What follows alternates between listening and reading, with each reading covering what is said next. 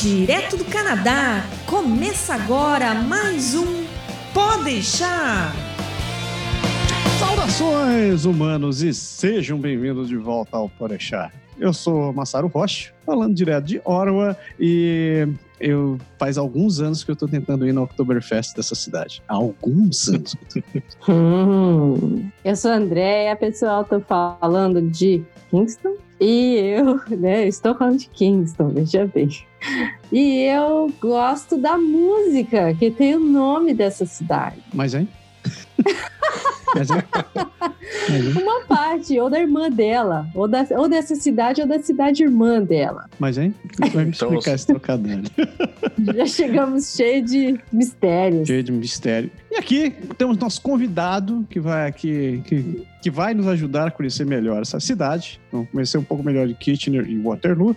Nosso convidado, o seu Luiz Cockney. Seja bem-vindo, seu Luiz. Pá, obrigado. Sou o Luiz, falando aqui de Kitchener, Kitchener Waterloo, Region of Waterloo. Dá pra, dá pra falar de vários lugares daqui do mesmo, da mesma cidade, sem sair de casa.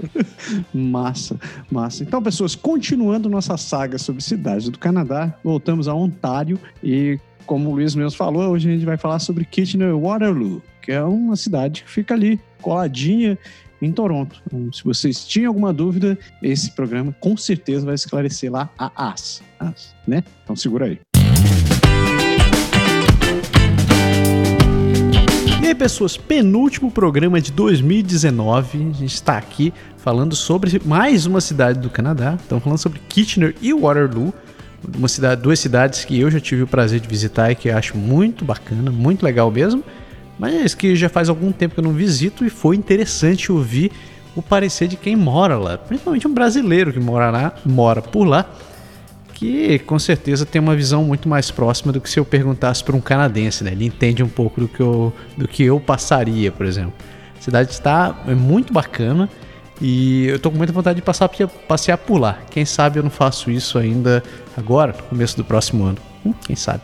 Outro recadinho para vocês é que nós estamos saindo de férias. Pois é, estamos saindo de férias.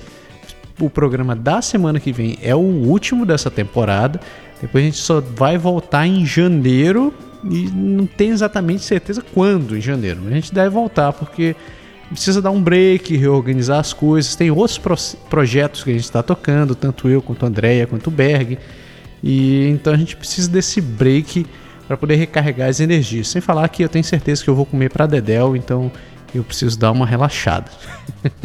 e para terminar, mas não menos importante, eu queria lembrar para vocês de novo que a gente tem lá nossa seção de serviços, oferecido por pessoas que a gente conhece, que a gente recomenda, que é pessoal muito legal, responsável e competente.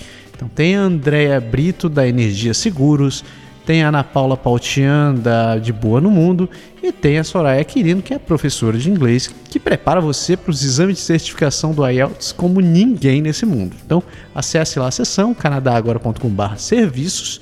Se vocês contratarem qualquer um desses serviços, a gente acaba recebendo uma comissão. Então recomende para seus amigos, recomende para os seus colegas, recomende para quem você quiser, porque assim você vai estar nos ajudando. E agora chega de enrolação e vamos pro programa. Já falei demais. Chega lá.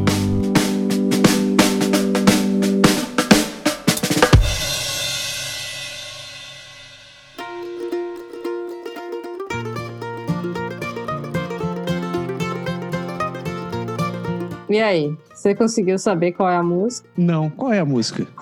Você não conhece a música do ABBA, Waterloo? Nossa, o- nossa senhora! Toca na rádio direto aqui. Sério? Sim. Por motivos óbvios. Nossa, é, é muito oportunismo disso. Eu gosto dessa música, acho legal. Que lindo. Não é da minha época, né? Mas Aham, é da época dos meus antepassados. Que mistério. Então, pessoas, o programa de hoje a gente tá falando sobre Kitchener Waterloo. Como sempre, a gente vai dar um pequeno overview para vocês, só para situalizar, situalizar todo mundo. Então, é, com 136 quilômetros quadrados e em torno de 525 mil habitantes, Kitchener e Waterloo hoje são duas belas cidades com climas de cidades pequenas localizadas no sudoeste de Ontário. Ali é uns 100 quilômetros a oeste de Toronto. As, as outrora cidadezinhas fundadas por imigrantes menonitas alemães agora são cidades vibrantes com uma grande herança europeia ricas culturalmente e cheias de atividades para os visitantes. A economia da região é predominantemente baseada em artesão, ou era predominantemente baseada em artesãos e comerciantes locais, mas tudo isso acabou mudando e a cidade acabou se tornando um grande polo industrial, principalmente das áreas de destilaria e calçados, além da indústria de manufactura mas infelizmente a indústria de manufatura acabou falindo com o passar dos anos, sendo a única exceção a Dare Foods, que hoje ainda continua em, em operação apesar das várias reestruturações. No fim das contas, a cidade hoje, é, o grande forte da região são empresas da área de seguros, finanças e principalmente tecnologia, das quais a gente pode ressaltar a Manulife Financial, a Sun Life, a Shopify e a OpenText, para citar algumas. Né? Na área de educação, as duas maiores instituições da região são as universidades de Waterloo e Wilfrid Laurier e o Conestoga College. É, elas têm se conhecidas nacional e internacionalmente como grande interesse para estudantes das áreas de alta tecnologia e computação, além de serem centro de referência para a indústria aeroespacial e serviços em geral. Então, feito esse pequeno lero-lero do meu lado, é, vamos deixar o, o, convidado falar por nós, né? Porque afinal de contas, é, ninguém quer ouvir a gente ficar falando.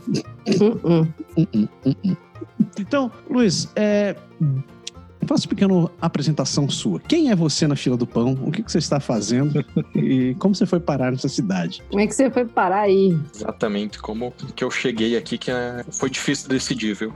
Mas então, eu sou o Luiz, eu tô morando agora um pouquinho mais de um ano e meio aqui em Kitchener-Water. Cheguei como imigrante, então chegou eu, minha esposa e três gatos. A gente já chegou como residente permanente aqui no Canadá. A gente teve um pouquinho de sorte, um pouquinho de tá tudo pronto na hora certa. A gente tava todos os documentos nossos para entrar no Express Entry ficaram prontos bem naquela baixa histórica que teve. Então, quando eu entrei, a chamada que eu entrei foram 415 pontos, foi a segunda menor Nossa. da história período ali de dois, três meses que ficou 415, 413, 420. Eu entrei bastante sorte de ficar exatamente tudo pronto. A, a questão de equivalência de diploma tudo mais. É, eu sou engenheiro mecânico, manufacturing engineer, né, engenharia de produção, engenharia de processos ali no Brasil. Então, chegando como residente permanente, tinha o Canadá inteiro para escolher. Como é que foi? Primeiro você começa a pesquisar a indústria, onde que é a indústria, esse caminho, vamos dizer, Windsor Ottawa, ali, principalmente Windsor Toronto, que tá a indústria automotiva, que eu tinha experiência também. Então, só que aonde agora? Então tem Windsor, tem London, tem Kitchener, Waterloo, tem Hamilton, tem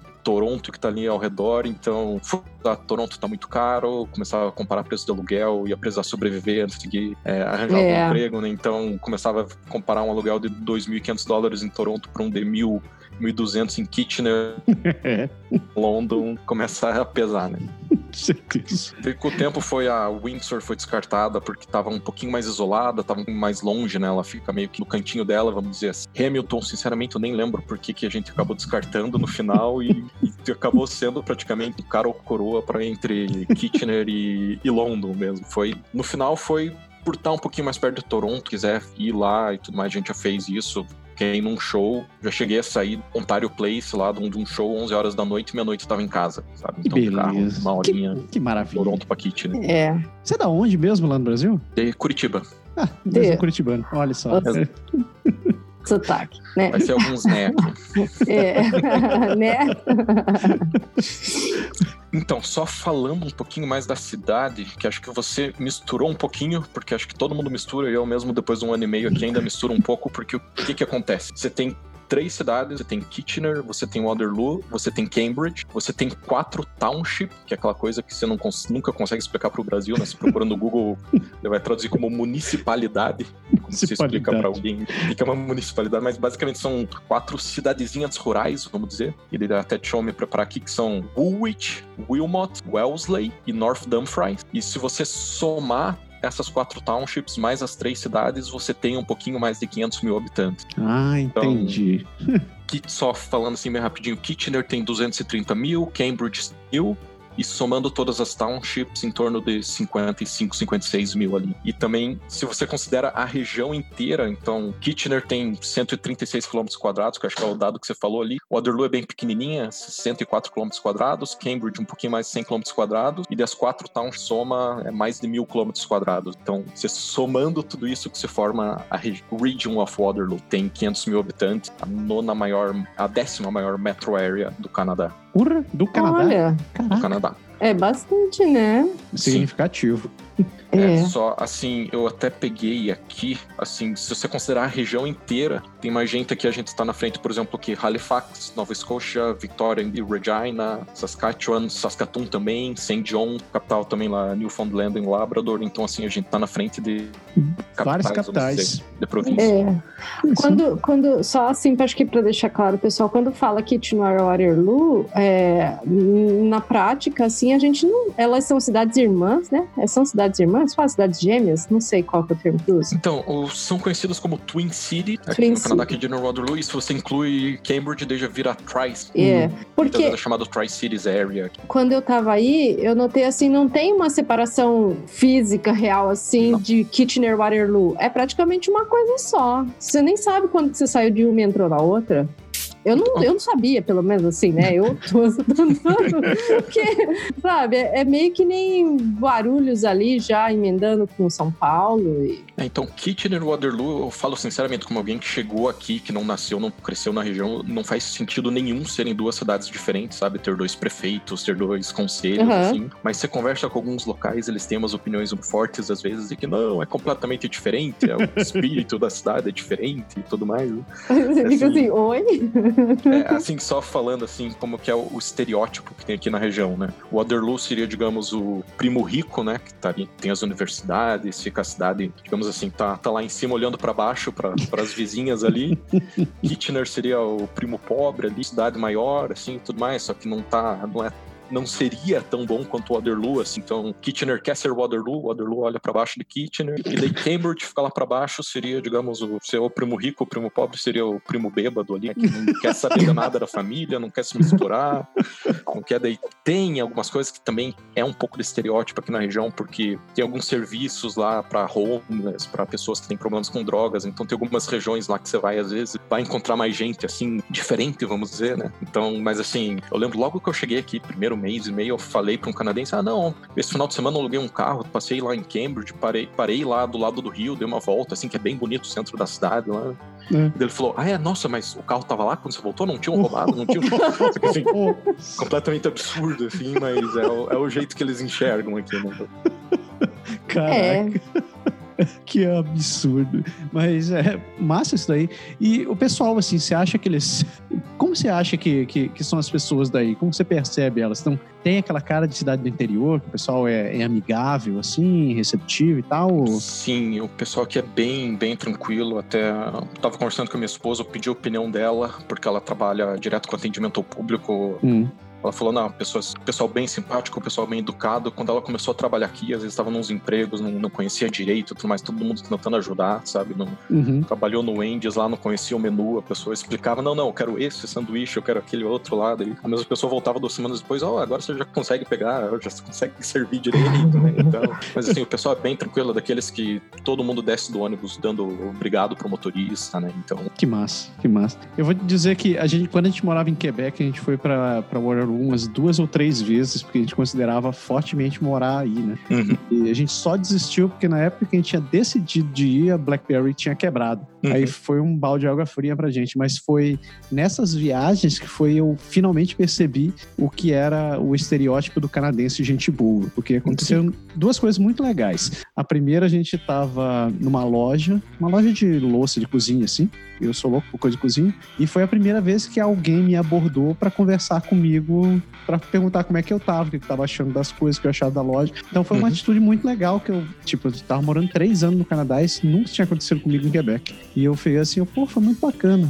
E a segunda, eu tinha, a gente tinha ficado num hotel e quando eu cheguei no hotel, eu me dei conta que eu tinha, que tinha, tinha perdido minha, minha mala com a minha câmera, todas as lentes, tudo que eu tava. Aí eu Uhum. tava assim, caraca, eu não tenho a menor ideia de onde eu posso ter deixado isso daí. Aí eu já tava triste, né, deprimido, porque além das fotos, o prejuízo da câmera, quando eu vejo o telefone toca do hotel. O telefone do hotel tocou, aí era alguém se identificando o senhor é, perdeu uma câmera? Isso eu, sim, eu perdi. Eu disse, quem é?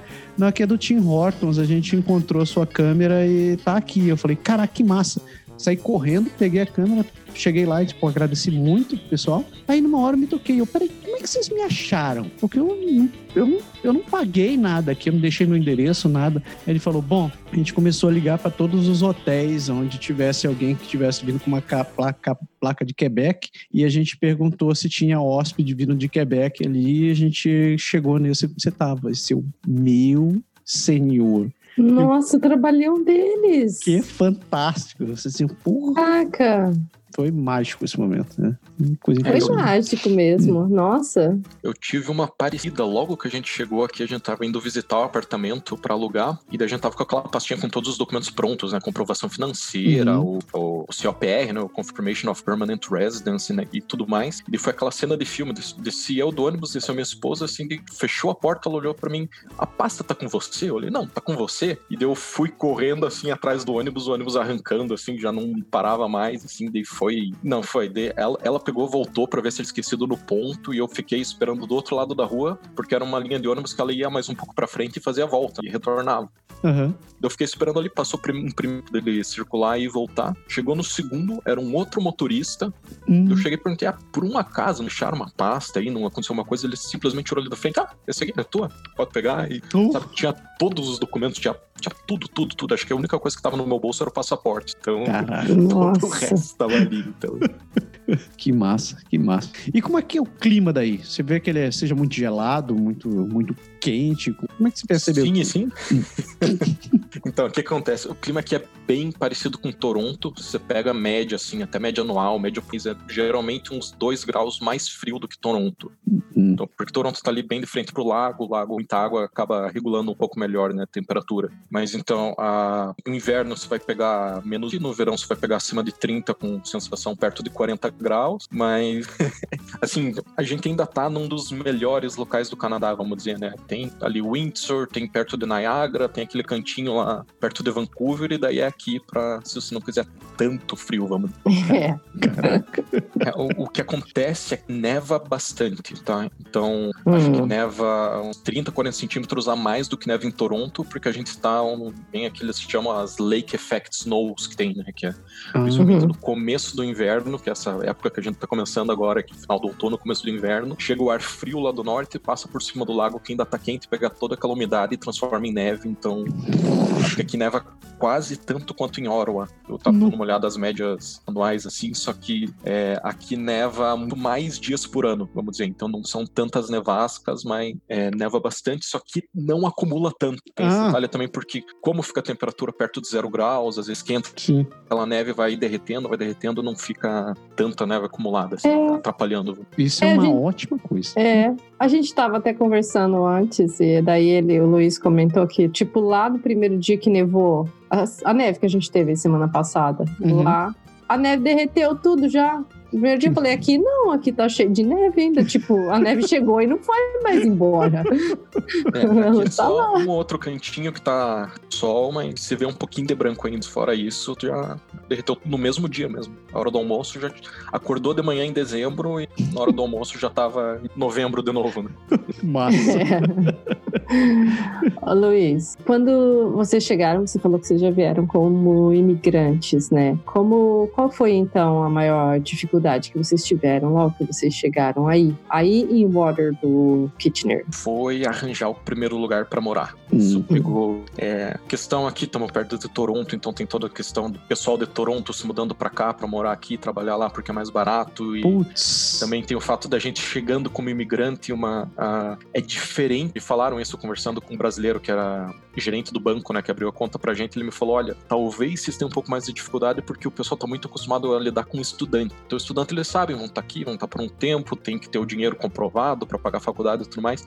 Mas você chegando como imigrante, não estando trabalhando ainda, e a gente sentiu isso, então Hum. a gente tentou uns Uhum. lugares, um guia foi bem, bem difícil, assim. A gente veio com acho que três semanas de Airbnb reservado, é, pensando. Ah, duas semanas, três semanas a gente consegue arranjar algum lugar pra morar. A gente teve que estender por mais duas semanas. E o Airbnb já tinha alugado um final de semana ali no meio. daí A gente teve que sair pra um hotel, pegar todas as malas, pegar todas as coisas, pegar os gatos, levar pra um hotel, depois voltar pro Airbnb. E assim, foi bem complicadinho. E assim, o que eu vi, uma coisa que me, é, foi bem diferente, não me falado, na verdade, não escutado pra cá, talvez, é que você realmente tem que considerar 60 dias antes de mudar, que é quando o pessoal dá o aviso, né, que vai sair. Então, no caso, eu cheguei começo de abril, praticamente todo lugar que eu procurava, eles só falavam, não, começo de junho, começo de junho, começo de junho, que a gente deu Cacete. Perguntava maio, eles já falavam, né, maio, que, que maio, né, vai ser.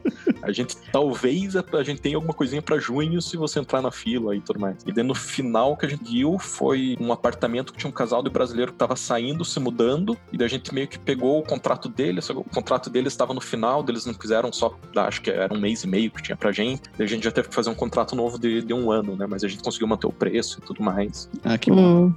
E tem o. Você falou, você comentou de Toronto, né? Você, ele, você vê se esse mercado de aluguel aí também é parecido com, com Toronto, onde o pessoal tá se estapeando e tem inclusive leilão pra você conseguir um apartamento por aí, um lugar pra morar. Tem, mas não vai ser assim, como muita coisa aqui, né? Por estar perto desse Toronto vai ser influenciado assim. Tem, mas não é tão ruim quanto lá, vamos dizer, pelo menos pelo que eu escuto, né? Não fico lá diretamente, mas assim, você vai ver uma casa aqui, depois que a gente se mudou desse apartamento pra townhouse aqui, a gente foi ver casa, tinha o open house da casa pra alugar, era fila pra fora do pessoal querendo olhar se tava- Nossa. era uma casa de tete, que tava com preço bom, sabe? Então, acontece. Caraca, olha só que interessante. Há oito anos, quando eu tive por aí, eu- a, gente, a gente, quando a gente tava considerando se mudar pra lá, eu lembro que a gente passou por uma região que tava, tinha casa nova pra vender. E a gente viu uma casa gigantesca, cara monstruosa, assim, sabe? Era, os nossos padrões, assim, era assim, impensável. E na época a gente pensou, a gente viu o preço da casa e o cara disse, não, 350 mil. Eu disse, puta, isso tá totalmente fora do nosso orçamento. eu, eu vejo os preços Nossa. hoje, eu penso, cara, só passaram oito anos, que horror. Enfim. É, é, é um É, incêndio. A, townhouse que eu tô morando hoje foi construída acho que seis anos atrás, um conjuntinho aqui. Eu procurei antes de morar aqui pra ver as informações. Na época estavam vendendo por 200, 230. Hoje venderam um essa semana 450. Ô, louco, dobrou. Sim. Dobrou. Dobrou. Que absurdo, que absurdo. Sim. E, e dando, pegando já o gancho do que você estava falando sobre dificuldade de aluguel, é, tirando o fato de que você seja imigrante, não, eu vou incluir isso daí. É, ainda falando sobre o fato de você ser imigrante, você acha que a disponibilidade e o teu perfil foram foram é, foram complicadores para você conseguir pegar esse negócio? Ou eles tinham algum outro preconceito em relação ao fato de você, sei lá, estar desempregado ou não ter experiência? A, a grande questão era o como eles, você vai garantir que você vai pagar, né? Então a gente tinha o dinheiro aqui que a gente achava que ia ser suficiente, porque a gente conseguia comprovar se precisasse pagar um ano adiantado, mas pela lei não, não fala muito isso, mas a gente chegou a propor isso, não aceitaram. É, é mais essa questão de você não tá chegando sem nenhum vínculo. Você tá chegando como estudante, você, às vezes já você tem o vínculo da universidade, mas você tá chegando como imigrante, quem me garante que você não vai se mudar aí, sei lá, daqui dois meses, se não achou um emprego em outra cidade, não vai para outro lugar ou alguma coisa assim, sabe? Então acho que talvez tenha um pouquinho essa, essa mentalidade. Entendi, entendi. É, fala, André. Eu não sei se você quiser perguntar, mas eu posso perguntar. Não, vou- mas manda bala. Senão eu vou ficar falando. Eu tô, eu tô muito, por alguma razão, eu estou muito excitado sobre esse programa. Talvez porque eu sempre sonhei em morar aí. Mas, Ai, ai, ai. É? Você nunca se sabe, ué. Não tá morando agora, mas pode, né? No Você sabe que a batalha tá forte, porque a gente já tem dois motivos. Eu já tenho dois pontos pra ir pro Atlântico, agora eu tô com mais um ponto pra ir pro outro lado. Então, eu tô sendo disputado. Eu não sei onde eu vou. Nossa, isso é bom. Ser meu- disputado é bom. É, mas só meu coração ser disputado não tá vindo nada mais que isso, né? Que pena. o bolso não tá sendo afetado, só o coração. Aí é duro. Ah, eu ia perguntar como é que é dividida a cidade aí, se tem área industrial, residencial, comercial, se tem bairro mais rico, mais pobre. Você tá falando que a pobreza fica lá em Cambridge, né? É, na verdade, assim, a divisão dentro das cidades, assim, tem bem pouco. Acho que a maior diferença realmente se enxerga entre as cidades, né? Falando entre o que seria Waterloo, Kitchener. A região é bem espalhada, né? Por causa que você tem. de Você tem três cidades, então você tem três downtown, você tem downtown Kitchener, e como o Waterloo fica tão perto que eles não down Waterloo, fica mais pro norte, e daí Cambridge você, pra piorar um pouquinho ainda mais, Cambridge você tem três downtown, de Cambridge uma tomaram três outras cidades que tinham, Isso. então, que era Galt, Haspeler e não vou me lembrar a terceira. Que tem- isso aconteceu nos anos 70 e tem gente lá na cidade que até hoje é revoltado, fala eu não moro em Cambridge, eu moro em Galt, eu moro em Haspeler, sabe? Tem, Ai, meu Deus, com esse povo apegado, né? é, tem o pessoal É, muito assim, apego. Mas então, se você pegar, por exemplo, você comparar Kitchener, a, a região do Waterloo, vamos dizer, London, você pegar o total da região. Só que pelo, eu ainda não fui lá para centro da cidade de London, mas pelo menos nas fotos você vê é bem mais concentrado, sabe? Aquele downtown, aqueles prédios mais altos e tudo mais. Aqui tá começando a mudar um pouco, mas era uma cidade muito muito plana até alguns anos atrás, né? Tanto que acho que vocês provavelmente devem ter olhado, se você entrar na Wikipedia, Kitchener, tem uma foto aérea da cidade, eu, eu não reconheço aquela foto, porque aquela foto tem uns 10 anos e acho que, não sei, se tiver 20% dos prédios, 8, 10 andares para cima que tem hoje na cidade, é, é muito... Ah, então bro cidade. brotou prédio então por aí desse Sim, porque uh, o que que acontece, né? Tem todo um projeto que a, a, a província de Ontário falou para a região, ó, vocês têm que se preparar para dois, se não me engano, vocês têm que se preparar para terem até 700 mil habitantes, né? Hum. Só que aqui é uma cidade que eles têm toda uma questão de preservar a região rural, preservar as towns, então hum. não invadir a, a, área rural que tem, as fazendas, questão dos menonitas que tem aqui ao redor, então é algo que eles prezam bastante. Sim. Então tem, é, é muito bem dividido, assim, se às vezes você tá andando na cidade, você consegue ver, é, é subúrbio, literalmente tem uma linha, que é uma linha é, de construir até ali, então é casa, casa, casa, subúrbio, subúrbio, de repente tem uma linha, tem uma rua, do outro lado da rua é só fazenda. E a partir hum. vai ser só fazenda. Então, o que, que eles fizeram? Eles até construíram o, o LRT aqui, né, similar com o que fizeram em, em Ottawa. Uhum. Então, para ficar intensificar, trazer mais gente para viver em downtown e construir para cima mesmo.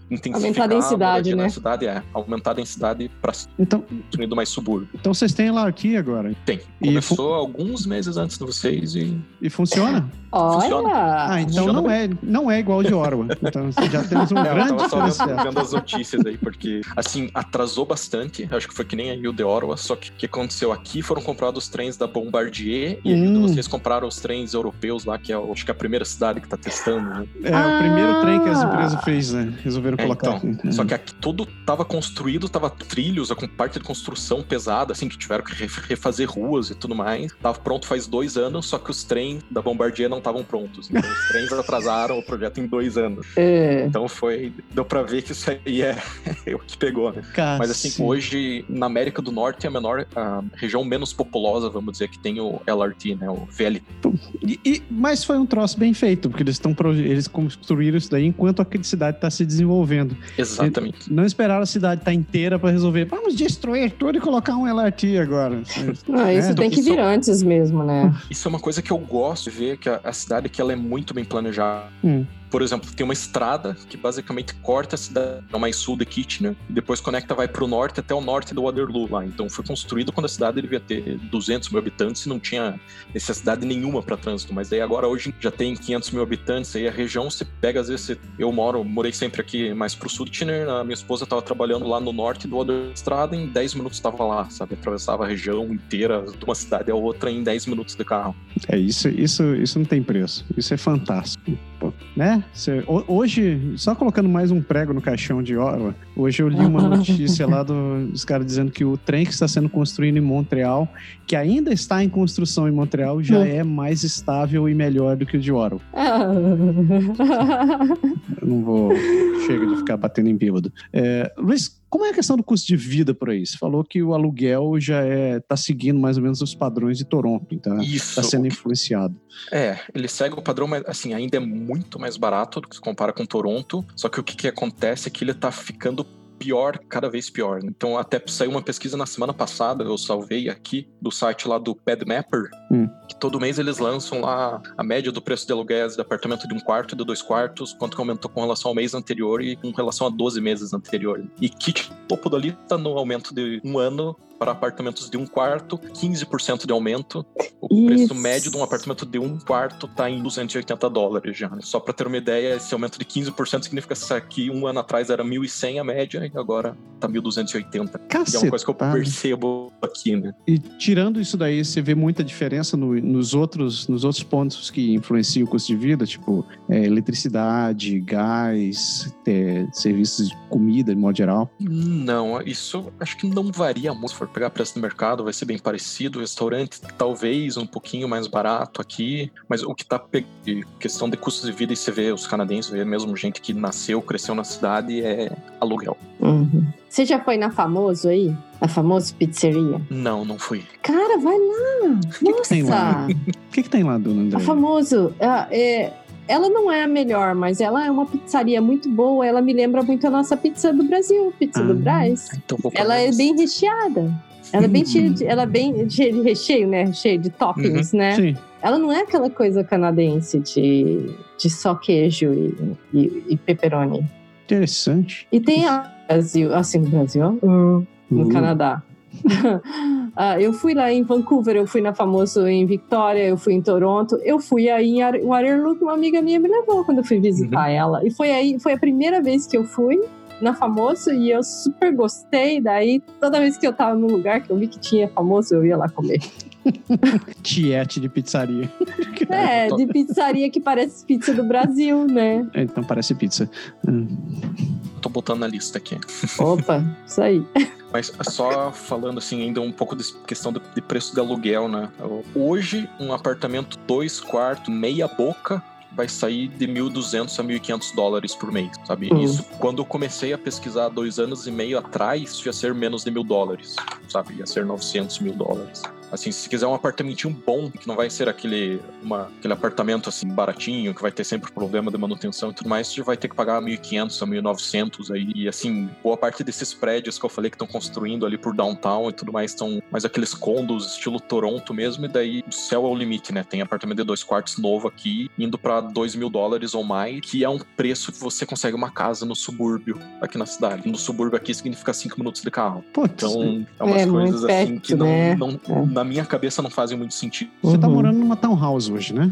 Na townhouse, aham. Quanto você gasta em média, assim, entre aluguel ah, e hydro, gás e água?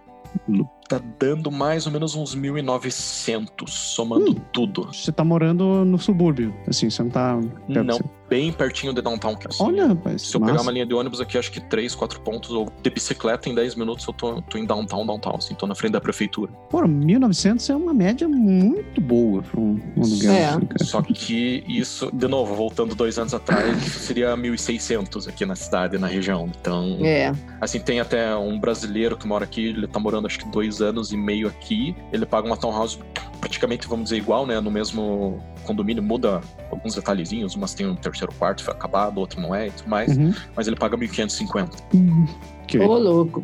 Então, assim, tem, tem esses detalhes. E como é que foi a questão do pet? Aí, vocês têm três gatos, então vocês, vocês têm know-how no assunto. Então, a gente particularmente não teve muito problema, tá? Esse Uhum. prédio que a gente foi morar lá era um prédio assim bem baratinho, era um prédio bem meia boca, vamos dizer assim, mas ele já Uhum. era mesmo antes das leis de Ontário que mudaram, mas já era um prédio bem pet friendly. Então assim, Uhum. era praticamente toda vez que você entrava no elevador ia ter um cachorro junto, alguma coisa assim. E Hum. até era uma coisa assim, era um apartamento, assim, tava pagando com o contrato antigo 1.200 dólares com garagem e com todas as utilities inclusas, né? um apartamento de dois quartos lá. né? E ele tinha no, no jardim do prédio uma área separada lá, que era uma leash-free dog area, né? Pra você deixar o cachorro solto lá. Então, Uhum. Assim, a gente não teve problema. E, e também essa townhouse que a gente veio, o anúncio já dizia que era three bedroom townhouse pet friendly. No próprio Ah, anúncio legal. já tinham colocado pet friendly. Mas isso não é necessariamente a regra, né? Porque você vê principalmente anúncio quando é o próprio proprietário alugando, eles já colocam lá no smoke, no pets, né? Ah. Mesmo Uhum. por lei agora em Ontário não pode colocar o no pets, mas todo mundo coloca ainda. É, é. Exato. É, mas assim, o que eu vejo é a empresa de aluguel, então, para prédios que são inteiros alugados e tudo mais, assim, isso não vê mais nada falando, assim, que pets não, não podem pets no nome do prédio. Pode crer, pode crer. Ah, massa. É, eu acho que isso tá, tende tá. Parece que tá virando uma tendência agora. Fi- Finalmente as pessoas estão sendo mais tolerantes. Exceto quando a pessoa chega com cinco cachorros dentro da casa, né? É coisa um pouco complicada. É, mas mesmo assim, nesse prédio que eu tava lá, o pessoal tinha cachorro grande mesmo, sabe? Aqueles husky, aqueles malamute, labrador, assim, dentro do apartamento, um bicho enorme, uns que são, nem sei que que é do cachorro, parece aqueles fila brasileiros, sabe? Que tinha lá no Brasil, coisa entrava Nossa. no elevador, você ia pro cantinho, assim. Deixa eu ficar no canto aqui, vamos ver se não sei se é amigável ou não, né? Eu não sei como as pessoas conseguem fazer isso, porque o cheiro do cachorro, depois de um tempo, você não consegue disfarçar dentro da casa, cara. No inverno e tudo. Assim, de novo, porque a gente tinha os três gatos, então no inverno a gente deixava, o- tinha o quartinho onde ficava o banheiro deles, ficava a janela aberta o inverno inteiro e o aquecimento estava incluso, então tava ligado. Hum. É, ué. Tudo bem, né? Tá incluso já. Luiz, vamos falar de transporte. É, você falou que a cidade foi muito bem planejada, agora vocês têm um LRT, você falou que é muito rápido você ir de um lugar para o outro. Você consegue ver que dá para viver sem carro por aí, que o transporte público é, é funcional? Ou você acha que não, você precisa se mexer? Assim, o carro sempre vai ser mais fácil tudo, né? Principalmente vai fazer compra no mercado e tudo mais. Só que assim, eu acho que na grande, maior, maior parte da cidade, vamos dizer, você consegue sobreviver sem carro sem muitos problemas. Uhum. Isso é assim, é bom. Eu sempre falo, eu acho o transporte aqui muito bom, sem você considerar o tamanho da cidade, né? Se considerar o tamanho da cidade, é excelente, sabe? É muito bom mesmo. Eles estão investindo mesmo, então, por exemplo, construir o, LRT, eles revisaram todas as linhas de ônibus aí agora para fazerem a conexão com o trem, por causa hum. que o, o, que, que o trem faz? Ele sai do norte do Waterloo e vai pro sul de Kitchener. Então ele corta bem de, de norte a sua região principal mais povoada aí da cidade, então não sei se tem alguma linha entre linha de ônibus em Kitchener e Waterloo que você não consegue fazer uma conexão com o trem. Então, hum. é, assim, tem muitas conexões, assim, que muita opção de conexão. Uh, eu não cheguei a andar tanto de ônibus aqui, porque a gente chegou, em, uh, comprei o carro quando consegui meu primeiro emprego, vamos dizer, emprego sério aqui, né, já na área. Mas assim, antes eu estava trabalhando numa empresa que eu comprei uma bicicleta usada, eu ia sempre de bicicleta pro, pro trabalho, então era bem tranquilo também, mas daí minha esposa também, ela continua andando de ônibus até hoje para trabalhar e tudo mais, ela não tem o que reclamar, sabe? Então, ela, onde a gente mora aqui tem uma linha de ônibus na frente do conjunto de townhouse que a gente tá. Se você caminhar cinco minutos descer a rua, você tem o ponto do LRT. Então, ela, ela tem até a opção para ir trabalhar. Ela trabalha, a gente mora em Kitchener, digamos, pro sul de downtown. Ela trabalha em Waterloo e tem várias opções, né? Tanto que normalmente ela, para ir trabalhar, ela vai de ônibus, porque ela já tem um horário mais definido, então ela já sabe, já pega o ônibus aqui na frente, tro troca de ônibus lá que literalmente tem que dobrar a esquina para pegar outra linha e desce na frente do trabalho. Daí, para voltar, que às vezes demora um pouquinho mais, né? Sai um pouco antes, sai um pouco depois. É uma linha de ônibus que também é de 15 em 15 minutos, e daí ela desce o ponto do trem e 10 em 10 minutos. Então ela não precisa nem pensar ah, quando que vai ser o próximo ônibus, quando que vai ser o, o próximo uhum. trem que vai estar tá vindo, né? Simplesmente pega, embarca ali e tá em casa. Curiosidade, quanto tá fair a passagem? Pro... É, eu tive que pegar aqui no. Se você for pagar em dinheiro, né? Em pagar em moedinhas ali, né? No, no, na hora de entrar no ônibus tá 3,25 Hum. É talvez preço de Toronto. É, só que eles têm o cartãozinho, né, pra você fazer o tap ali, custa uhum. 5 dólares o cartão, daí no cartão você vai pagar 2,86. Então, uhum. se usou o cartão acho que 10, 12 vezes, você já pagou o preço dele. E o passe mensal tá 90 dólares. Subiu agora, uhum. era 86 até dois meses atrás, tá 90 agora. Nossa, já muito tá mais. Tá bom. Muito bom, muito bom mesmo. Sim. É, o, o, trem tem Wi-Fi, se quiser ouvindo música, assistindo série, o que for no, no trem, e algumas linhas de ônibus, né? Que eles têm umas linhas expressas, que aqui também sendo ônibus é o dia inteiro, de 10 em 10 minutos, de 12 em 12 minutos, então. E com menos pontos, né? Aqui uhum. você pega a linha de ônibus normal, é a cada esquina, dependendo, vai parando. Uhum. Mas daí também tem. É um pouquinho melhor, vamos querem fazer o pessoal andar, andar de ônibus. Será que o prefeito de Ottawa já ouviu falar de Waterloo? Será que ele sequer Acho que ele nunca nem, nem conhece. Eu sei que veio uma comitiva pra cá quando começou o LRT, que foi uns 3, 4 meses antes de vocês aí, né? Que foi, foi no começo desse ano que começou o trem a rodar. Eles vieram pra ver, fazer a cerimônia, vamos dizer, de, de inauguração. Ah, tá. Ah, nossa, eles estão indo lá pegar aula. É, Eu só não deve... tá pegando direito na aula na segunda parte, né? Só pegaram até a cerimônia. É, deviam... eles deviam ter vindo um pouco antes, talvez na parte de aprender como é que faz transporte. Pera, eu tô, eu tô sendo muito ruim com a cidade, eu vou parar de ficar chique, você tá vindo o transporte público ele é excelente dentro da região, vamos dizer, dentro das cidades. Então, você está em Kitchener uhum. ou em Cambridge, você vai ter um transporte público muito bom. O que vai acontecer, eu, eu, vejo gente às vezes reclamando do transporte aqui, mas você vai ver ah, onde você mora. A pessoa mora numa visão nova que foi recém-construída, que tem uma linha de ônibus de hora em hora. Hum. Então, eu é, acho que assim, tem que considerar umas coisas também na hora que você está olhando é, morar. E exato. o que é bem ruim aqui, que acho que é geral, se não para o Canadá, é conexão com outras cidades. Tá? Ah. Então, assim, a gente tá a 100 quilômetros de Toronto, mas se você for ir de trem, leva duas horas, porque é uma linha que não tem prioridade nenhuma, por causa que é 95% da linha é compartilhado com trem de carga e eles têm a prioridade, né? Porque trem de passageiro que entra na frente dos trens de carga, vamos dizer, você também. E também só tem trem de manhã cedo indo e depois de tarde voltando, sabe? Uns horários bem, bem restritos, assim, de trem. É, gênio, gênio. Se quiser de ônibus, vai ser umas duas horas e meia, assim. E, é, e coisa que de carro você vai fazer em uma hora, uma hora e meia. Fugir da hora do rush, vamos dizer, né? É. Só que, por exemplo, você tem Guelph, antes que fica quilômetros downtown Guelph para downtown Kitchener. Hum. Você praticamente não tem transporte público. Você tem acho que dois ônibus de manhã, dois ônibus de, de noite. Caraca. Fazendo o trajeto, sabe? Você vai para cidades menores, por exemplo, lá onde eu trabalho, que é em Elora, fica 30 quilômetros aqui de Kitchener, não existe opção de transporte público. Eu até procurei, eu acho que a opção seria eu ir para Guelph e parece que tem um ônibus para meio estudante que conecta Elora com Guelph ali, Meu? Mas é, Deus do céu. então você É difícil, começou né? a sair da cidade e daí fica bem, bem complicado sem carro, né? Uhum. E daí você é, mora, Uhum, aí você tem que voltar todo dia de carro, né? Sim. Como é que é esse trajeto de você fazer na estrada todo dia, no inverno? Muito tranquilo, mesmo com dias de nevasca? Como é que é?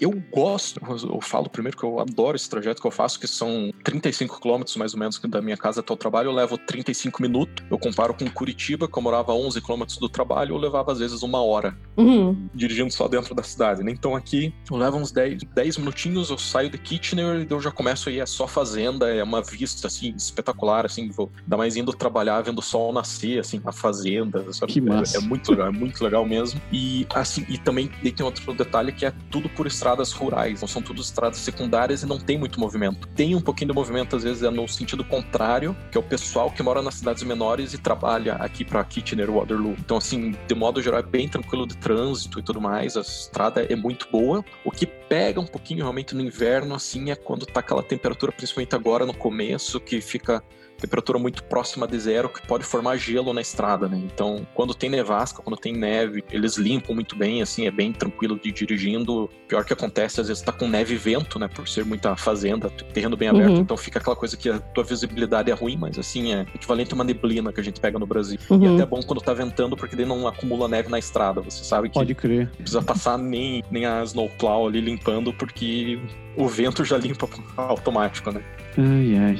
Pô, O que teve no inverno passado, foi meu primeiro inverno fazendo isso, foi um dia que foi extremamente ruim a viagem. Eu, assim, eu levei mais de uma hora pra chegar lá, foi assim, muito, muito ruim. Eu quase, assim, na hora que eu tava saindo de Kitchener, eu tava dirigindo por dentro da cidade, assim, as luzes da rua, eu ainda enxergava alguma coisa. Na hora que eu saí da cidade, que acabou as luzes da rua, de repente eu vi Smetro. Eu tava indo trabalhar mais cedo ainda nesse dia, que era uma linha nova que a gente ia começar a, a operar lá. E tava escuro assim, eu só sei que eu saí, eu comecei a andar, eu vi que tinha um carro atrás de mim, eu só vi assim a luzinha do carro indo pro lado, voltando, tipo, não, não vou, desisto.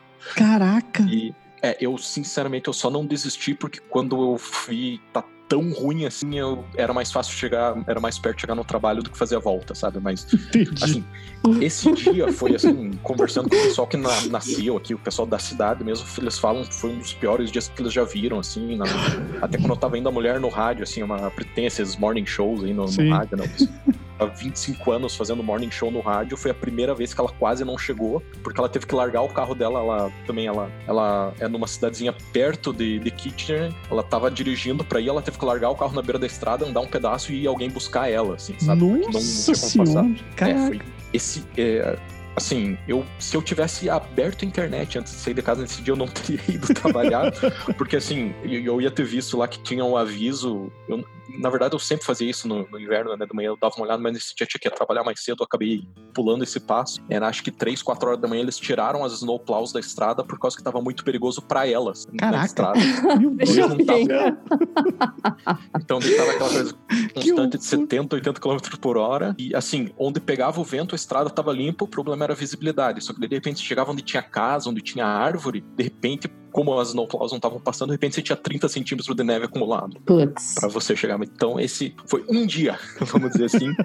e também assim, na empresa Foi lá no- uma, no, é muita emoção, foi um É. dia de muita emoção. Mas assim, no trabalho foi acho um terço dos funcionários que chegaram para trabalhar. E a grande maioria é o pessoal que mora na cidade mesmo, mora muito próximo ali. Que eles chegou assim, o, o condado do lado aqui do- da Region of Waterloo, que é Central Wellington, que é onde fica essa cidade que eu lá, que é Elora. Eles literalmente eles mandaram aviso, eles fecharam todas as estradas. Mas o Luiz foi. É, é, eles fecharam todas as estradas quando tava bem na, me- na metade do caminho. Eles fecharam Ai, tipo, não tinha seis e meia jeito, da manhã, né? eu já tava a caminho. Puta que pariu. Já tava lá, né? Ah, mãe. E só pra gente fechar essa parte de transporte aí, tem Uber e car share aí na cidade? Tem, tem Uber, tem bastante, tem tá, é, sinceramente, a gente acha o Uber meio carinho Ah, aqui, comparando, assim, não é o melhor serviço, vamos dizer. sim. É, tem car share, tem, só que ele fica principalmente focado lá em Waterloo, perto das universidades, né? Que tem bastante estudante, que, digamos, vai ter mais público.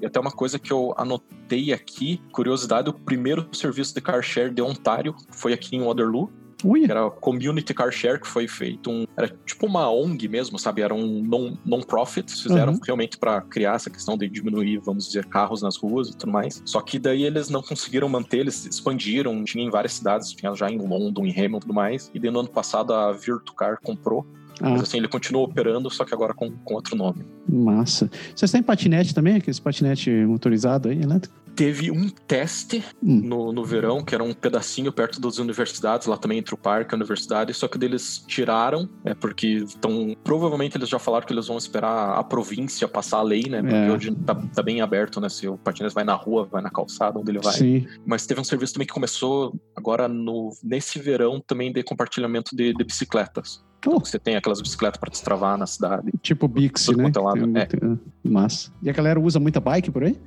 Usa bastante até, ah, até no inverno, assim, você vê bastante, às vezes nevando, assim, tipo, você vê o cara andando na neve.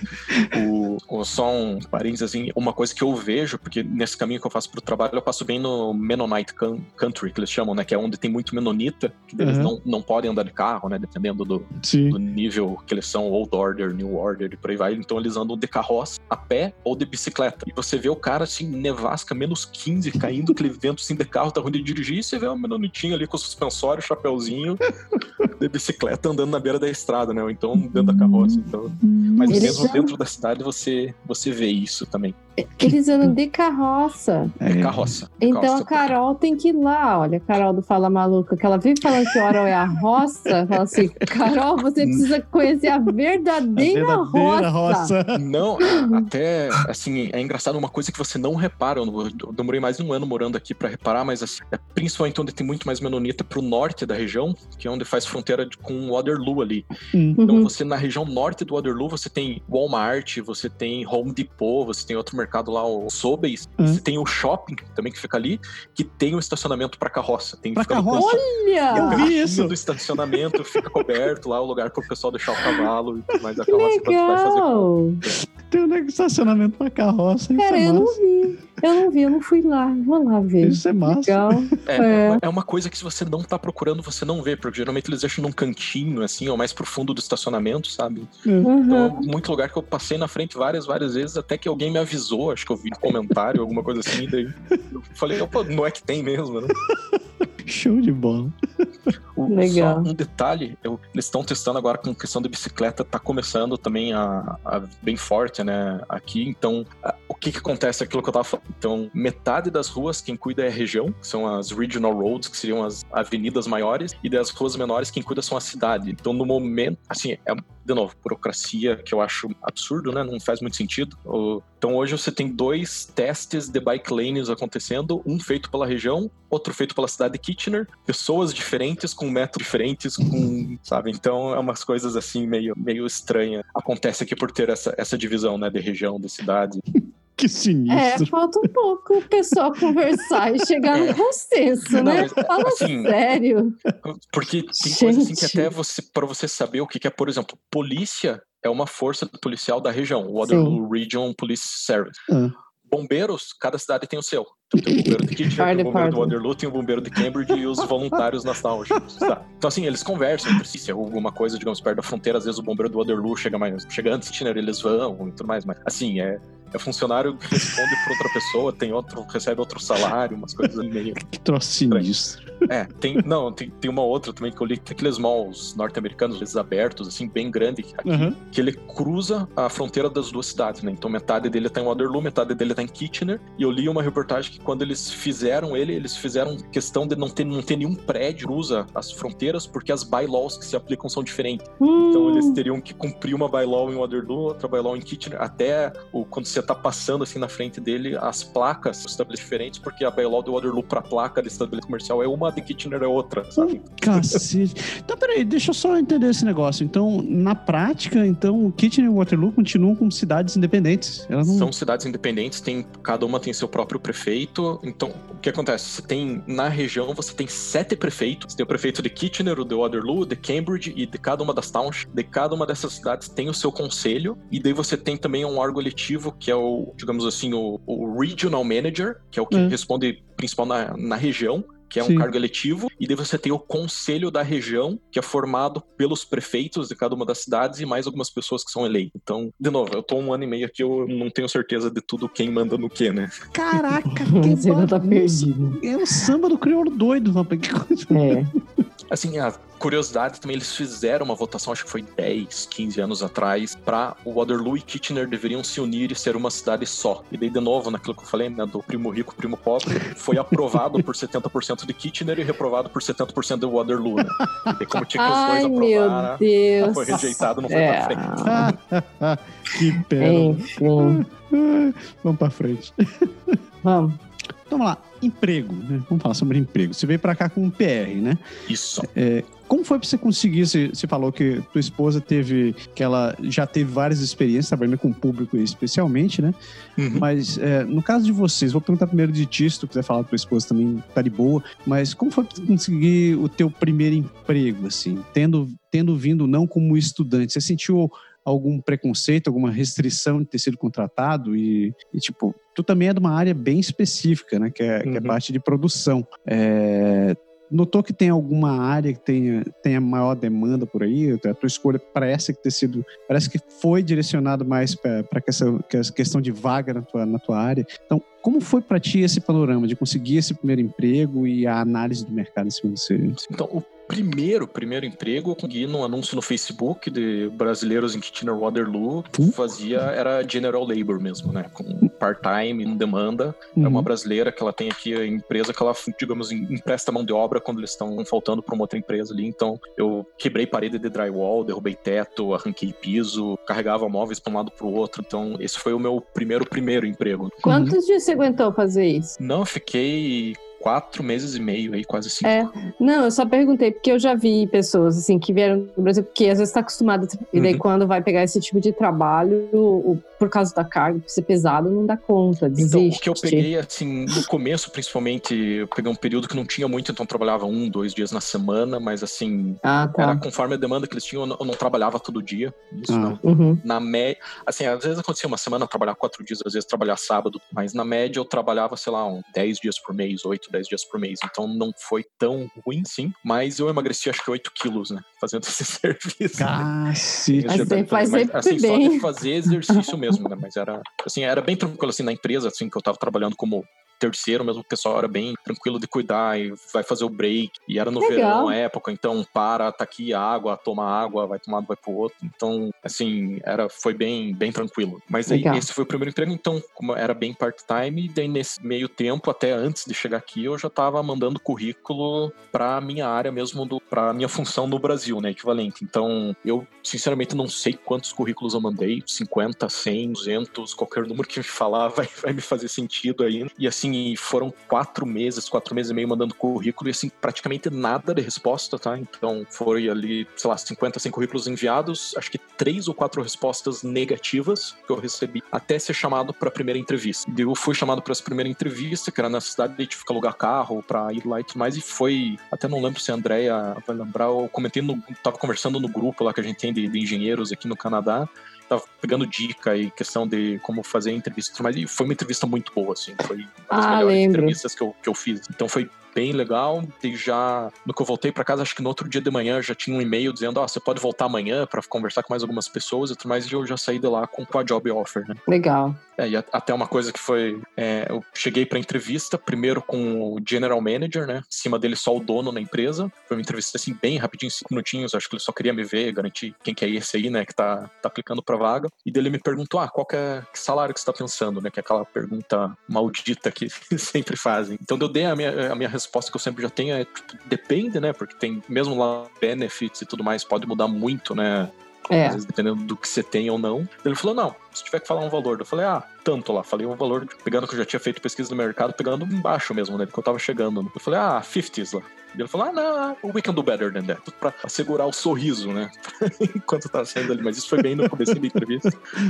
Mas assim, foi bem tranquilo. Assim, essa empresa que eu trabalho lá, assim, tem muita gente, tem gente do mundo inteiro, vamos dizer, trabalhando, né? Gente já canadense, vamos dizer, a maioria já imigrou. Mas assim, falando no meu setor, porque eu, até, eu entrei como manufacturing engineer eu troquei agora alguns meses, eu sou quality engineer, né? Tô como engenheiro de qualidade lá na empresa trabalhando. Uhum. Então, no meu setor, o meu manager, que é o quality manager da empresa, ele é belga e ele uhum. acabou de virar canadense agora no começo do ano que ele pegou, tem um assistant manager que ele é canadense, mas é aquele canadense de segunda geração, que ele foi criado, ele é holand... país holandeses, que ele foi criado assim na casa falando holandês, né? Então, ele ainda tem, ainda tem aquelas raízes um pouquinho mais fortes do que um canadense já de terceira geração. Ah, tinha outra lá, a que é Quality Administrator, eu não vou me lembrar agora de onde ela é, mas ela é do sudeste da Ásia lá. Ela também já emigrou há décadas atrás, mas vou dizer Indonésia, mas não é Indonésia, é algum lugar para aquele lado do lá. Daí tem duas quality, é, quality inspectors, uma é canadense, canadense mesmo, já há várias gerações aqui. A outra é polonesa, que migrou para cá também já há 20 anos atrás. E comigo agora trabalhando, assim, começou agora um mês e pouquinho atrás, um outro quality engineer que é indiano. Então, sabe, a gente até a última vez a gente saiu para tomar uma cerveja, o pessoal tava tirando sarro do manager lá falando que tá, ele tá tentando criar uma versãozinha das Nações Unidas ali no setor, né? É, de cada canto ali que tá, tá, tá trabalhando. Ah, Luiz, para quem vem sem falar inglês, você tem uma noção de se é difícil arranjar o primeiro emprego aí? entry level, assim, sem assim, inglês? Sem inglês é complicado, né? Assim, com inglês básico você já consegue alguma coisa. Uhum. Construção, então fábrica, tem muito emprego em fábrica aqui. Coisa que eu vejo o brasileiro que chega, eles vão, às vezes não falam tão bem, comentando assim, até grupo do Facebook, eles vão trabalhar em warehouse, ou então vão trabalhar em fábrica, chão de fábrica mesmo, só que precisa pelo menos aquele básico para entender o que estão mandando você fazer, vamos dizer, né? Uhum. Sem inglês nenhum, nenhum, acho que é. Tem que ser um básico, pelo menos. Ok. Massa. E diz uma coisa, é, falando assim em relação a salário, você acha que, em geral, eles são compatíveis com o custo de vida ou você tem que rebolar, assim, você tem que dar aquela apertada no cinto para conseguir sobreviver? De modo geral, eu peguei alguns dados aqui, dei uma olhada do censo e tudo mais, assim, você pegar o salário médio da região aqui, o salário médio por household que eles colocam uhum.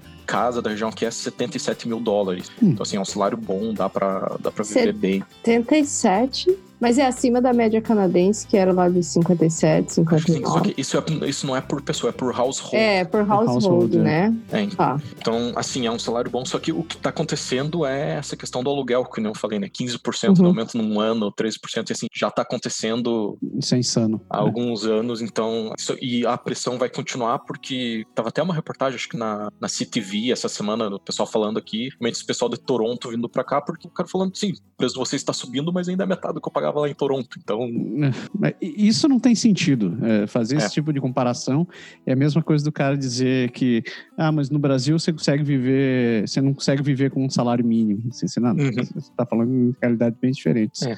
Mas assim, é que a região aqui também é uma região bem desenvolvida, elas têm, acho que um salário acima da média. Ou até você começou a falar ali na, na introdução né, do vídeo, eu fiz uma, uma timeline aqui da, da, da região, né, do desenvolvimento. O que, que aconteceu? Como que foi criadas as cidades, né? Como começou a região. Lá em 1800, menonitas vieram imigrando dos Estados Unidos, porque eles achavam que eles estavam sendo meio perseguidos lá na região da Pensilvânia e tudo mais, vieram para cá e compraram do governo um terreno e fizeram as fazendas. Então, tanto que até hoje, você olha assim, é, Kitchener, Waterloo, é bem diferente das outras cidades canadenses, que geralmente a maioria das cidades aqui foram bem planejadas, né? Então, por exemplo, você vai lá para Toronto, as ruas todas norte, sul, leste, oeste, norte, sul, leste, oeste. Uhum. E aqui é o caminho, caminho do boi mesmo, né? O caminho, o caminho da roça que pessoal fazia nas fazendas.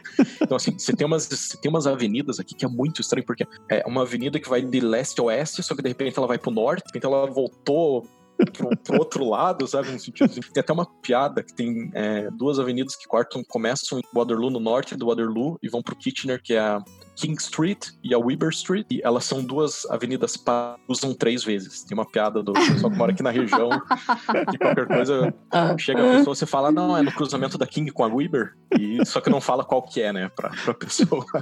Mas, então, começou primeiro bem com fazenda, bem rural, bem questão dos imigrantes, o pessoal falando alemão mesmo, o Menonita. Kitchener, o nome da cidade era Berlim, até a Primeira Guerra Mundial. Sim. Eles fizeram uma eleição e foi por muito pouco que mudou o nome da cidade, sabe? Porque na época ainda era, digamos, metade da população inglesa, metade alemã, digamos assim, de origem. E daí, lá por final dos anos 1800, começo de 1900, começou a desenvolver muito indústria, a curiosidade também, Kitchener foi a primeira, a Berlim, na época ainda, né? Foi a primeira cidade que teve conexão de energia elétrica com Niagara. Então Porra, foi Sério? a primeira linha de transmissão vinha de Niagara para Kitchener porque estava começando as indústrias aqui. Então, é, é, no começo era aquela questão de indústria roupa, calçado, porque tinha o couro das fazendas, né, que você estava aqui em volta. É, outra questão que até uma casa que fica do lado aqui de onde eu moro, a Schneider's, para quem está aqui no Canadá vai conhecer a salsicha, a Schneider, que faz os Uhum. embutidos e tudo mais. Começou um açougue aqui do, do lado de onde eu moro, que até hoje é uma Heritage House, né, que é preservada, é um museu. E a fábrica da Schneider até uns 8, 10 anos atrás, a fábrica original da Schneider foi construída em 1900 e pouquinho, tava de pé e funcionando aqui, né? Só que daí o dono morreu, foi pros filhos e tudo mais, É. foi comprado por uma outra e acabaram fechando a fábrica na época. Acho que eram 1.600 pessoas que trabalhavam aqui, mas era, era um frigorífico que ficava no centro da cidade, assim, é literalmente do lado de onde eu tô morando agora. Tô morando nos fundos da antiga fábrica, vamos dizer, né? Ah, agora eu sei onde você tá morando.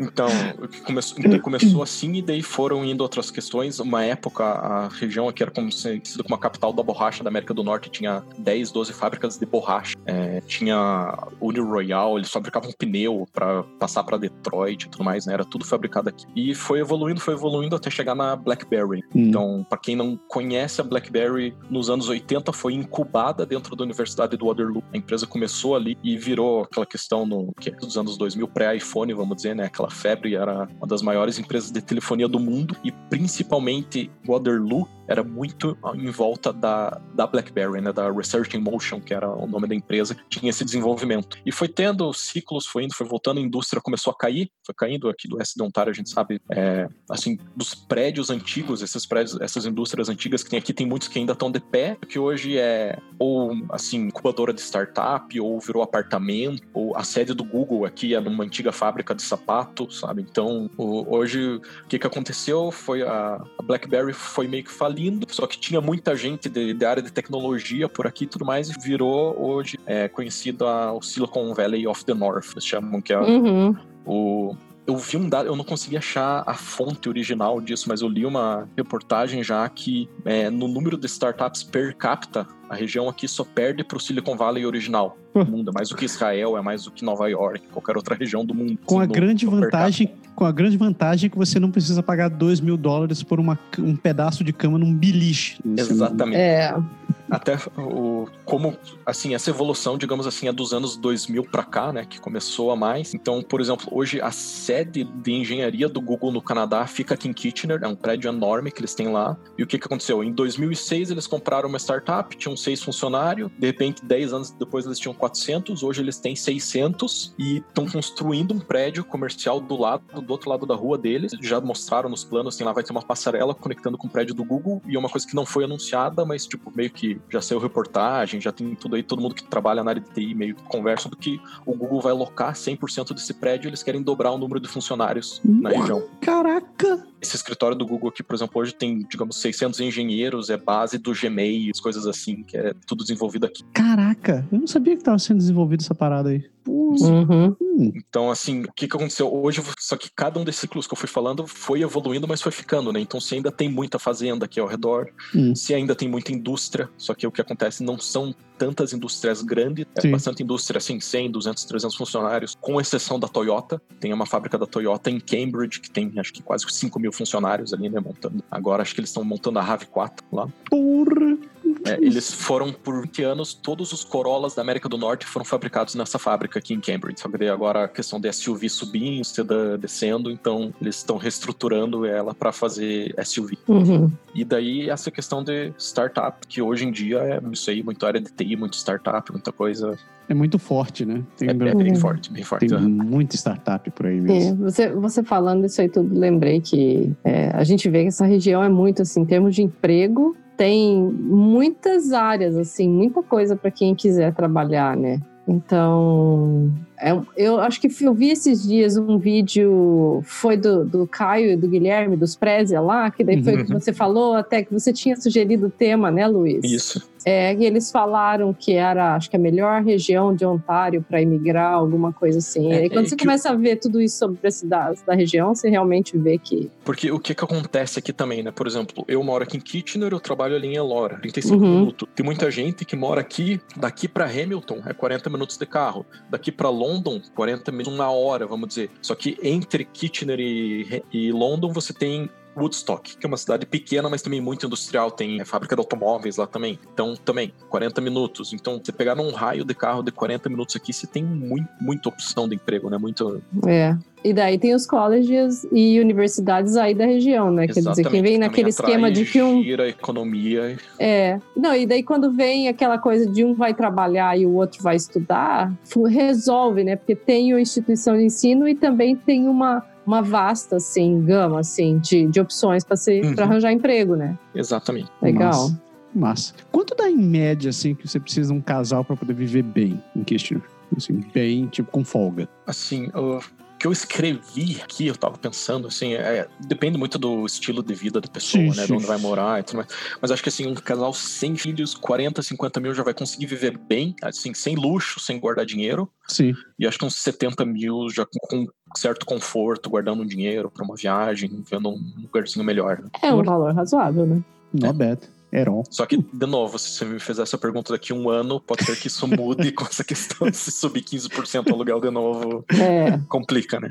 Ei, só para fechar essa parte de emprego que eu fiquei com essa dúvida. Você então acha que a maior parte de vagas que tem disponível na região são dentro da área de serviços ou ainda tem alguma coisa dentro de indústria assim que ainda tem demanda? Tem, ah, tem indústria, assim, por exemplo, a fábrica da Toyota ali, ela tá expandindo, então Uhum. eles contrataram muita gente agora nesse, nesse último ano, vamos dizer. É, tem uma semi-fábrica da Toyota que eu sei que muito brasileiro vai trabalhar lá também, que é a Toyota Boshoko, que fica em Elmira, que é uma cidadezinha uns 10 km pro norte de Waterloo ali.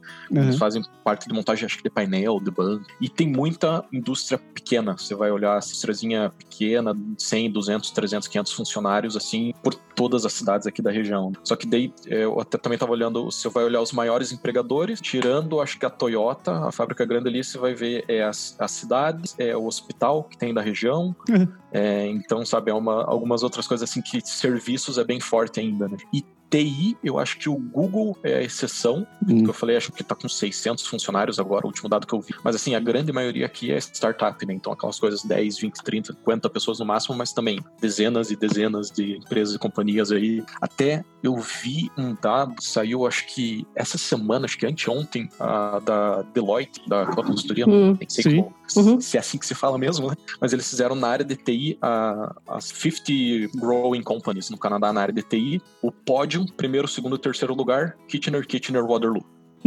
Três startups, assim, crescimento em três anos de tipo 7 mil, 8 mil por cento no faturamento. É, provavelmente uma delas é a Shopify, é a Spotify, é a Shopify. Tem- Não, Shop- não, são empresas menores ainda. Ah, menores ainda? Menores Caraca. É, Que mas animal. então, você também tem, que, que nem você falou ali no começo, você tem a Shopify, que tem um escritório enorme, você tem um prédio inteiro da Sun Life, centro de Waterloo, você tem um- dois prédios, um em Kitchener e um outro em Waterloo, também bem grandes da Manulife, que a Manulife também, para quem aqui do Canadá às vezes já conhece, a Manulife, é uma empresa de seguro, investimentos que tem aí, ela começou aqui, e o nome a Manulife é de Manufacturing, por causa que eles faziam um serviço de seguros para as pessoas que trabalhavam nas indústrias da região. E aí foi Hum. crescendo e expandiu tudo mais. Explicado, então. Eu sempre fiquei curioso pra ver de onde veio esse nome. Pensei que tinha É. uma Manuela no meio do caminho. Não, é, é Manufacturing mesmo. Veja só. É, Vamos falar então de, de escola, né? Isso. O que você falou no começo, acho que falou da Universidade de Waterloo, ou Berg, ou Massaro, ou Berg, é. Berg, tá com saudade, né? Olha só. saudade do Berg. É, Waterloo, a, outra universidade, Wilfrid- Laurier é, e o Wilfrid Conestoga Laurier College. e Conestoga, é. Essas são as principais aí da região. Isso, tem um monte de collegezinho privado, que às vezes tem um curso ou outro que eu sinceramente nem conheço, né? A Mas gente assim, não recomenda, né, college é. privado. exatamente. Mas assim, você tem o Conestoga, é um college assim bem grande, tá? Então, assim, o campus, é, a- acho que 90, 95% dos brasileiros que vêm pra cá pra estudar vão pro Conestoga. Uhum. Ele tem o, o campus principal dele fica no sul de Kitchener, já na divisa com Cambridge, ele é...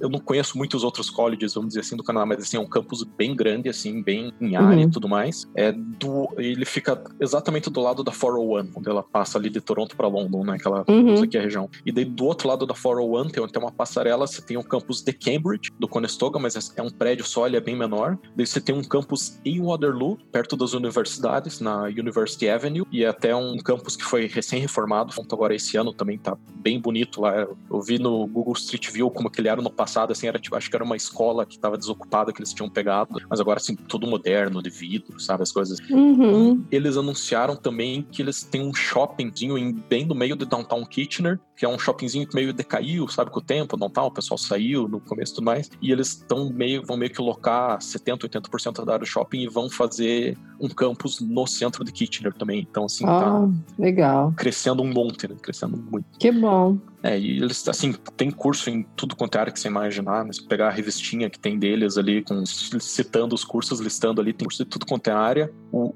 único comentário que eu tenho que fazer é que, pelo menos com, no- com a maioria dos brasileiros que não nascem, os cursos de TI têm uma má fama. Ah, é? Assim, a maioria do pessoal que estuda lá reclama. Assim, eu conheço gente que fez curso lá, fez pós-graduação na área de TI, fala bem, tá trabalhando em startup, tá tudo bem hoje, só que eu também conheço várias pessoas assim que você vê reclamando, reclamando muito do curso é, por aí, vamos dizer, né? Na internet, no Facebook, nos lugares assim. Então, só que isso é bem concentrado nos da área de TI. Você vê brasileiro que tá estudando, fazendo, sei lá, business, tá fazendo qualquer crer. outra coisa, assim, ele- eles falam também muito bem do, do, do college. Interessante, interessante. É. É, e, Luiz, eu sei, você tem filhos? Eu não te perguntei isso. Não. Ok, hum, talvez você não saiba me responder essa. Mas em relação à, à escola primária, primária e secundária, é, você sabe se funciona como no resto do Canadá? Que, tipo, você tem, pelo menos em Ontário, né? Você tem comissão, você tem school board francês, school board francês público, school board anglófono, Então, o que eu Que rolo. vi aqui, pesquisei, na verdade, assim, é, é aquele padrãozinho de Ontário, vamos dizer, né? Você vai ter a escola dependendo de onde você morar. Se você morar Uhum. a partir de uma certa distância, vão dar o ônibus para você, para pra criança, né? Só Uhum. que aqui o que você tem muito é a public school ou a Catholic school. Você não tem Sim. muito essa questão de escola francesa. Entendi. Eu Hum. até tentei pesquisar, o que eu vi é que você tem uma escola secundária de francês e estão construindo uma segunda na região. Uhum. Tá. E da escola primária, eu até nem, nem consegui descobrir, porque assim, o board das escolas de francês aqui é um board que pega praticamente o sudoeste de Ontário inteiro, sabe? Pega de Niagara, pega London, pega a região aqui, pega tudo. Pode crer. E você entra no site deles, é tudo em francês. Com meu francês avançadíssimo, assim, eu entro, entrei lá na listagem de escolas. Tem o nome das escolas, não diz nem onde que é, então teria que abrir uma por uma pra descobrir onde estão. Ai, muita Eu coisa. sei que tem escola em francês, mas não sei nem dizer quantas são. Sei que a secundária é uma só, estão construindo uma segunda. Entendi. Beleza. E outra pergunta que talvez você não saiba responder, mas é a questão de daycare e creche para criança, assim. Você tem ideia de como é que tá preços, valores, disponibilidade? É, o que eu vejo o pessoal falando é. É parecido com Toronto, vamos dizer, só que de novo, é parecido com Toronto, só que não chega naquele nível, então aqui vai ter um preço, vai ser 30, 40, 50% mais barato do que em Toronto, mas se for comparar às vezes com outras províncias, outras cidades do Canadá, a gente vai estar bem acima, né? Vai estar perto do, do topo. Pode crer. E também o pessoal recomendando também, o pessoal que tá vindo do Brasil para cá para estudar, que tem criança, o pessoal já fala, aplica agora antes de chegar aqui, porque vai ter fila e vai demorar para você cumprir. Pode crer. É, então não muda muito do É padrão. o né? básico. É, O básico, pacote básico canadense. Daycare caro e indisponível. é. Né? O, só um detalhe para falar também que tem a- as duas universidades que tem, né, além da do Conestoga College, são universidades assim bem grandes, né? Tem a Wilfrid Laurier, que é um foco mais em na área de business, assim, MBA, Uhum. coisas assim. Ela tem um pouquinho de uma fama aqui na cidade, na região, por ser uma aquela party university, sabe? É tipo a Western lá em London, que é conhecido pelas festas que os alunos fazem e tudo mais. Hum. Tem uma questão também que aconteceu logo antes de eu vir pra cá, que foi notícia no mundo inteiro, não sei se vocês vão lembrar, da questão da... Tinha uma aluna ensinando lá, mostrou um vídeo do Jordan Peterson, daí vieram o pessoal pra falar que não podia mostrar, os alunos tinham reclamado, teve um escândalo por questão de freedom of speech e tudo mais. Então eu sei que no final, hoje, é- essa aluna Luna, o Jordan Peterson e tudo mais, eles estão processando a universidade. Né? Hum. É uma coisa que eu lembro que eu tava no Brasil antes de vir pra cá e tava lendo sobre a universidade que eu nunca tinha ouvido falar, né? Vim pra cá, então foi notícia meio que no mundo inteiro e não a melhor, né? E, Putz, que sacanagem. e daí a Universidade do Waterloo, que é, assim, enorme, gigantesco. O campus Uhum. dela, assim, não eu pesquisei no Google, diz que o campus da universidade tem 4 quilômetros quadrados.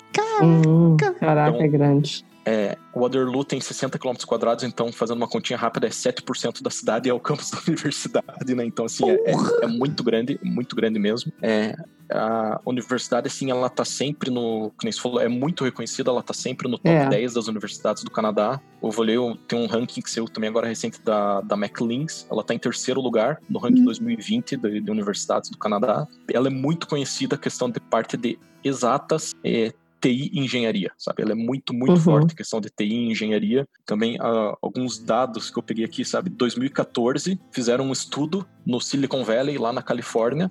Era Uhum. a terceira universidade com mais formandos trabalhando no Silicon Valley. Urra! Primeiro e segundo Caraca. era University of California e California Institute of Technology, ou seja, as universidades que estão no, no quintal. Lá, ali. né? É.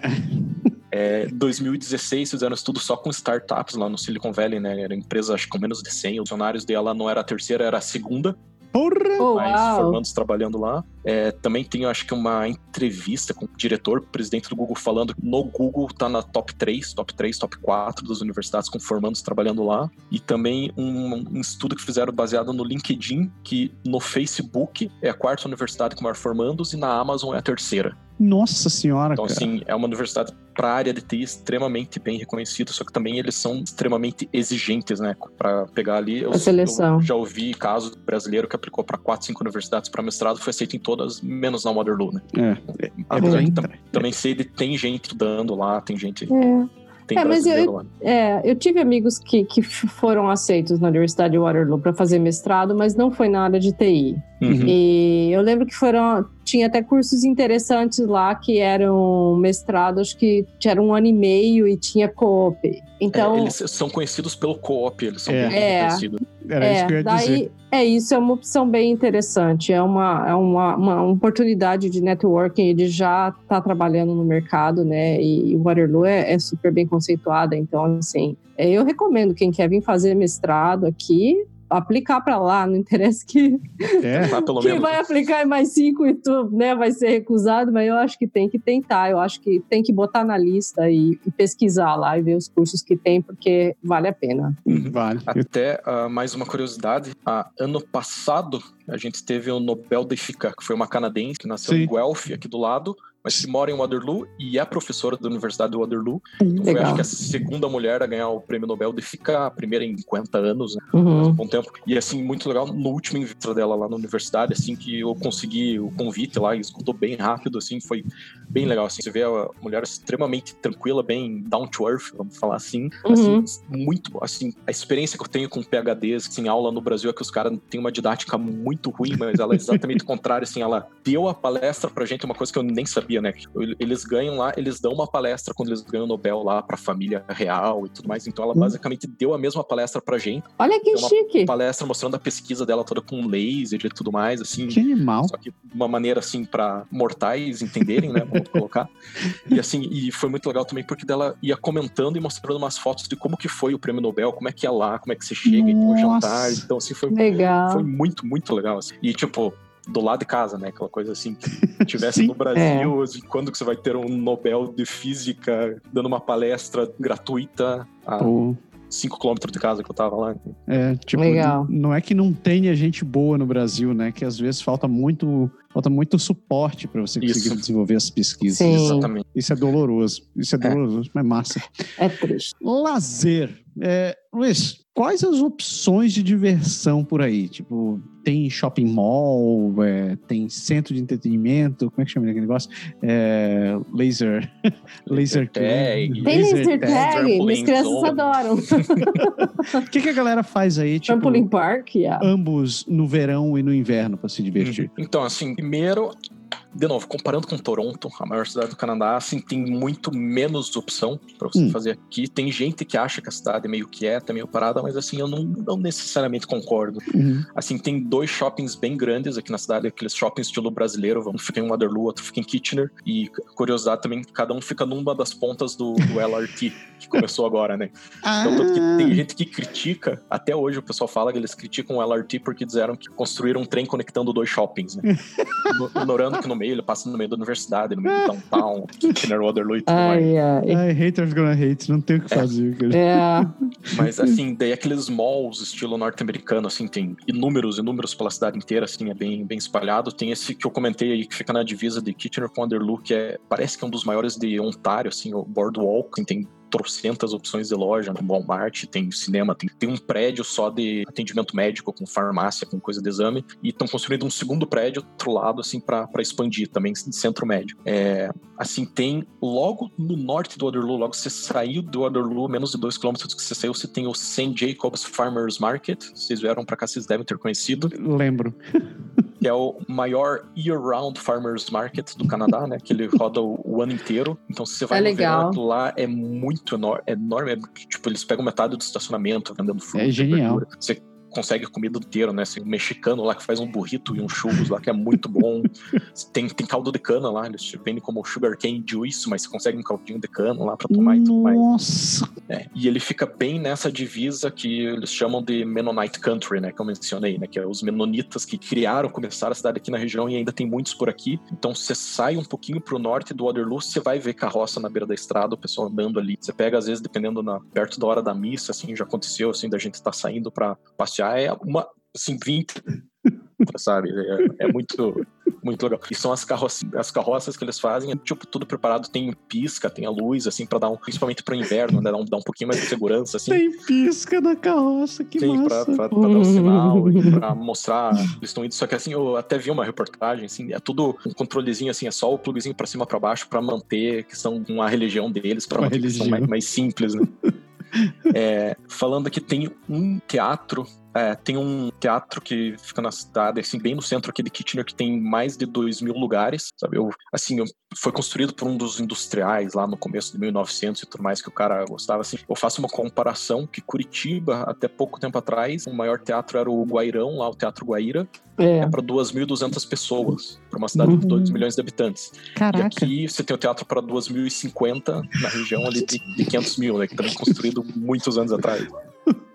É, tem um rink, de, vamos dizer assim, o rink, mas na verdade é um estádio, né, para mais de 7 mil pessoas, porque tem o time de hockey da cidade, tem é o time arena, de basquete né? da cidade que joga ali também, né? É tudo, digamos assim, a Liga de Ontário, né? Então não é nada uma liga principal, então eles vão jogar contra London, contra Guelph, contra North Bay. Então são é a liga secundária, mas assim, tem o time de hockey da cidade, o como é que é o nome agora? Me esqueci, o Kitchener, Kitchener Rangers, e daí tem o KW Titans, que é o time de basquete, né, que eles jogam.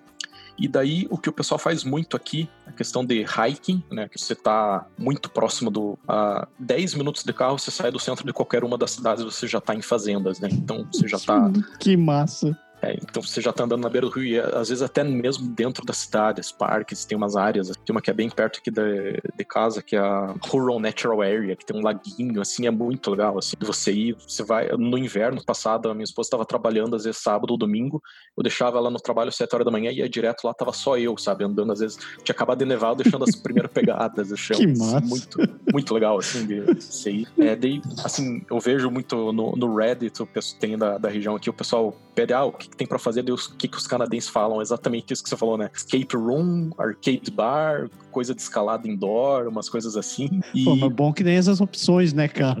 É, tem. E também uma coisa que durante o verão, também como o Canadá inteiro, assim, tem tudo quanto é festival que você vai querer. Pô. E de novo, por ser uma região bem espalhada, você tem essas, principalmente nas townships, você tem várias vilazinhas, vamos dizer, que às vezes tem o festival da, da região, né? Então você, ah. você integra, tem o festival do morango. Uh, você vai pra é. Elmira, você tem o festival do maple syrup. Você uh. vai.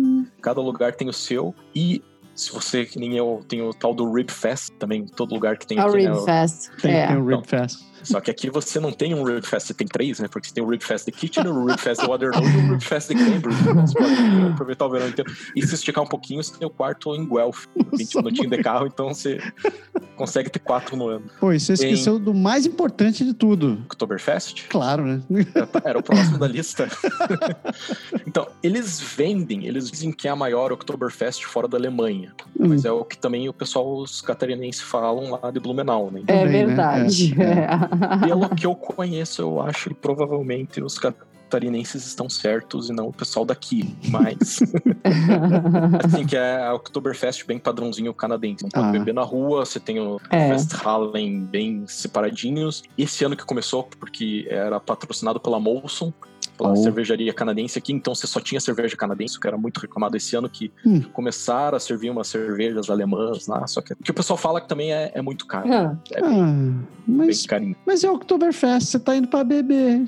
Isso que as pessoas Sim, pedem. é, assim. mas se você for na, na Beer Store lá, pelo preço que você vai tomar uma, É, aí é um meio litro no Oktoberfest, você compra algumas garrafinhas lá na, na, na Beer Store. né? Bom, mas não dá nem pra reclamar muito, porque no Brasil, pelo menos da última vez que eu fui no Oktoberfest, era chopp da Brahma. Então, é, é, fazer, É, né? aqui era o Molson Canadian lá. é, Tá pau a pau o negócio. é. Mas também ó, no verão tem o rio que corta as cidades aqui, que é o Grand River, que é um rio bem grande, ele não tem tanto volume de água, ele é um rio, ele é um rio bem raso, que ele é, assim, entre as margens é 10, 15, 20 metros, dependendo do lugar. Então o pessoal pega, vai de barco, que aluga barco, aluga canoa pra você ir. Assim, é bem legal porque ele passa bem por fora da cidade. Então, se quiser ir navegando, tem muitas trilhas também que você vai indo, andando do lado do rio. E no inverno tem a estação de esqui dentro da cidade, dentro de Kitchener, que é o Chikopi, que é o ski club que tem lá.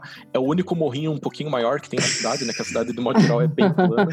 Assim, eu não eu quero ver se esse ano eu consigo fazer umas aulas de esqui lá, aprender a esquiar, mas assim, o que o pessoal fala é que é extremamente simples, né? É bem pequenininho. Ele tá, ele tá literalmente que não dá 10 minutos do centro da cidade, assim, tá bem. E hoje já é casa ao redor inteiro, né? No- quando, acho que quando começou o clube de esqui ali, a cidade era provavelmente alguns quilômetros de distância, né? Mas hoje ele já tá totalmente englobado ali. Ele foi engolido. Exatamente. E assim, tem uma piada também que o pessoal faz, é que é o que no Canadá é o último a começar e o primeiro a terminar, né? A ski season. Ano passado, que eu tava aqui, foi bem difícil. Come- Acho que começou a esquiar, acho que foi 27, 28 de dezembro, né? Que em dezembro fez aquele calor ali no começo do mês. Então, É, as máquinas não estavam dando conta de fazer neve para o pessoal poder esquiar lá. é. Ô Luiz, tem negócio em Elora, aquele lugar lindo pra ir, que é aí Ah, pertinho. sim. Como é que é o Então, nome? É, tem dois lugares. O Elora Quarry, que é Yeah. uma pedreira que eles fizeram lá, que inclusive eles gravaram umas cenas do filme It lá. Aquela cena que tá as crianças pulando nas pedras, pulando no lago. Você consegue nadar naquele lago, é muito legal lá. Hum, Tem- Bem, muito bonito, muito bonito. E tem também o. Fugiu o nome agora, mas tem a Elora Gore, que é onde o rio, o Grand River mesmo, ele vai passando e ele meio que escavou no meio das pedras. Então ele tem todos os paredões de pedra lá. Aham. Então, assim, é um lugar muito bonito que também é uma área de preservação, que você vai lá, você É. faz. Só que assim, isso tudo que eu falei antes ali é dentro da cidade ou dentro da região. Só que nem eu comentei também aqui, a gente está no meio, eu acho que é muito bem localizado para o sudoeste de Ontário inteiro. Então, assim, de carro, você não tá mais de três horas de qualquer coisa, digamos assim, do sudoeste de Ontário. Você pegar aquela pontinha ali um pouquinho pro nordeste de Toronto, cortar para fora, pegar só aquilo ali para baixo. Então, é, downtown Toronto, se for um final de semana, se for fora do horário do movimento, você consegue chegar lá em uma hora, não falei. Niagara Falls, uma hora e meia.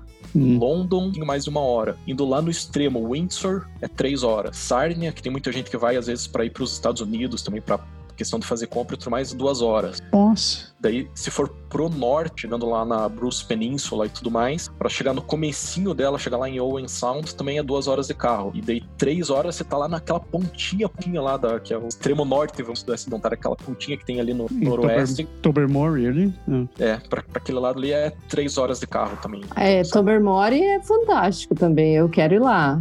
Três horas só de carro, né? Aqui É. daqui eu acho que dá umas cinco horas de carro. Cinco ou seis. Eu quero ir lá. Porque é assim, Tobermory é fantástico. O visual todo daquela é região. É Um impressionante. lugar para visitar, né? Aquele lugar é muito lindo. Uhum, Então é, É. três horas de carro daqui, então.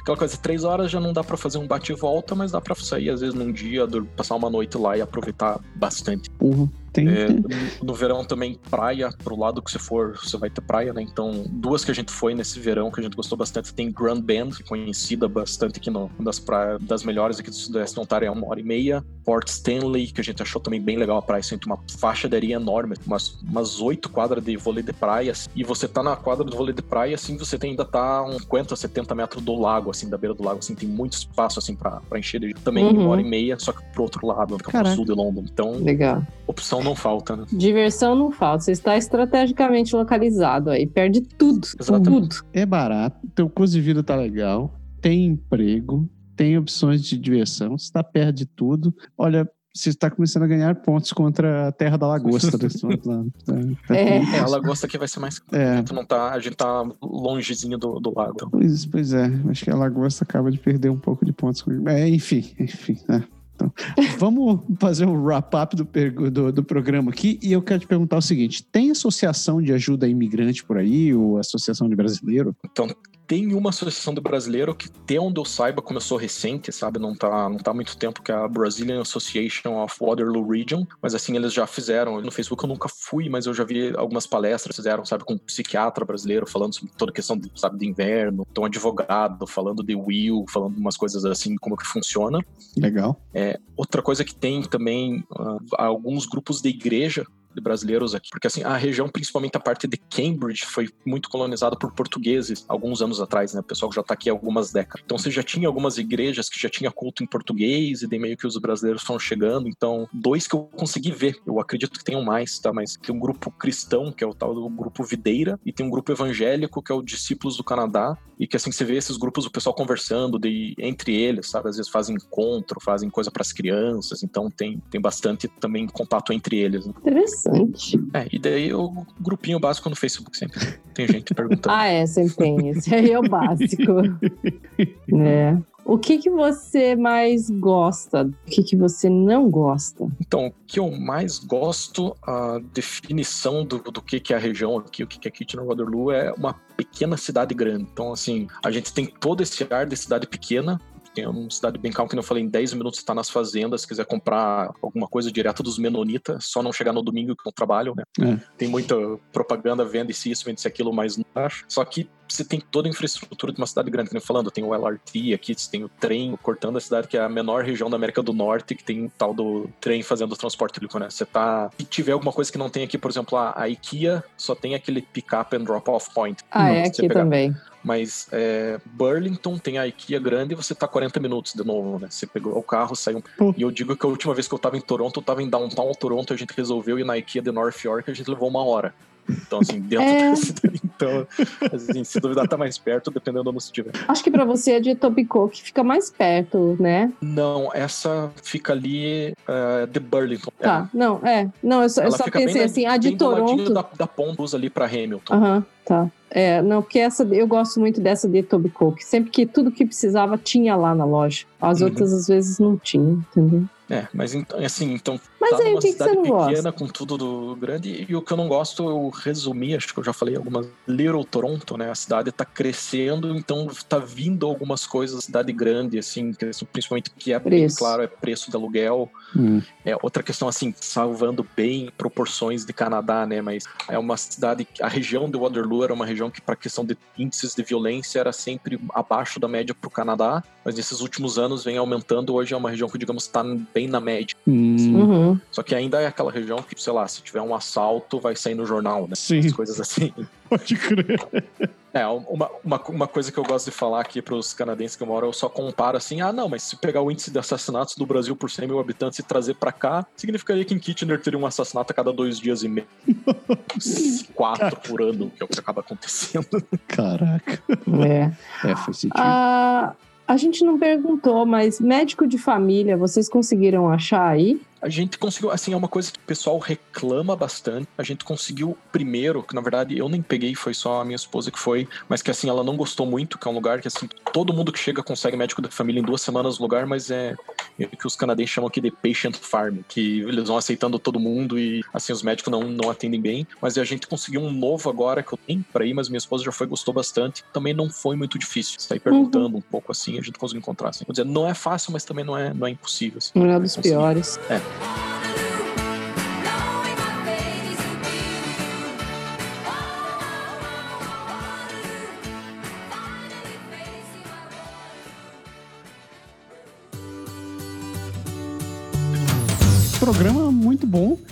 Eu devo dizer que pessoalmente ele me fez ficar balançado novamente, sempre trazendo essas ideias na cabeça. É, e André, você tem uma frase no final desse programa? Vixe, eu tenho um monte de frases aqui. Eita porra, isso tá até Eu medo, resolvi né? pegar um monte de frases, fatos interessantes, né? Depois que eu vi que a minha, a minha piada do mussarela lá, do alguém Mussa. falou, você teve coragem de publicar?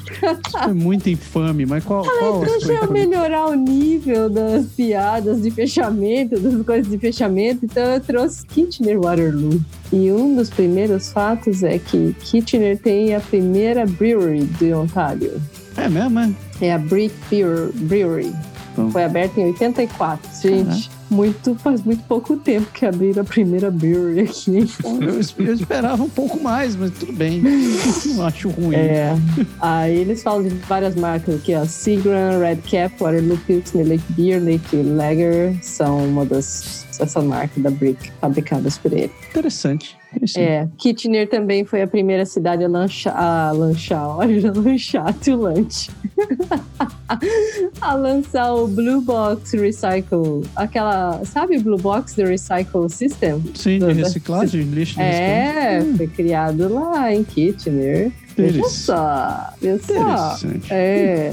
E Kitchener foi chamada primeira, ela era chamada até 1916, ela era chamada Berlim, É, é, isso o Luiz falou. Né?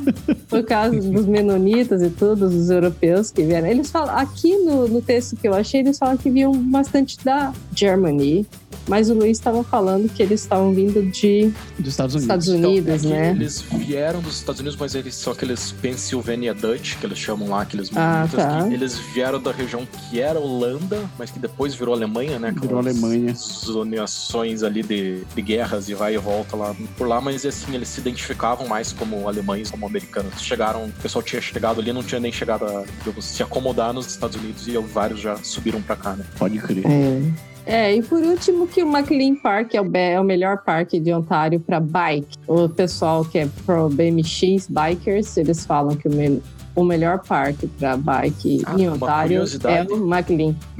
Lacni- McLennan, é. É, McLennan. Então, yeah. esse parque é, ficava 200 metros do prédio que eu morava, logo que eu morei aqui. O que que acontece? Por que que esse parque é bom? Por que que é legal? Ele tem umas pistas de bike de downhill pra fazer. Onde que elas são, esse downhill? O que que é esse morro que eu falei que o morro maior que tinha era o Chicopi lá? Uhum. Esse outro morro aí é o antigo lixão da cidade, lixão que funcionou até os anos 50.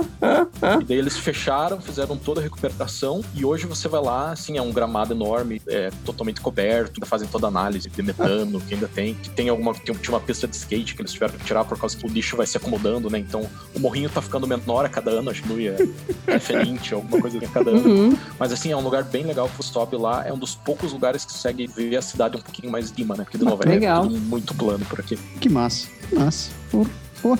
Ô Luiz, muito obrigado, cara, pela participação. Eu aprendi bastante sobre o que Luiz. Pelo, E aguarde minha visita, que eu vou passear agora também. Eu é, preciso- quando a Oktoberfest desse ano já foi. né? Olha, assim, não, não tem problema, eu vou antes. Depois, assim, Vai antes, depois- eu vou antes.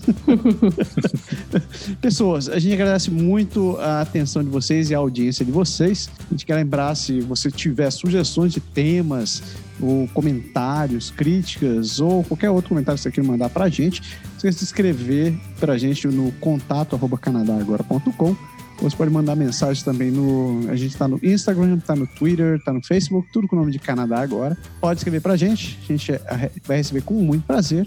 E a gente tem que lembrar também que nós temos nosso grupo no Telegram. Você pode, nos, você pode entrar na gente. Entrar na gente, não. No nosso grupo.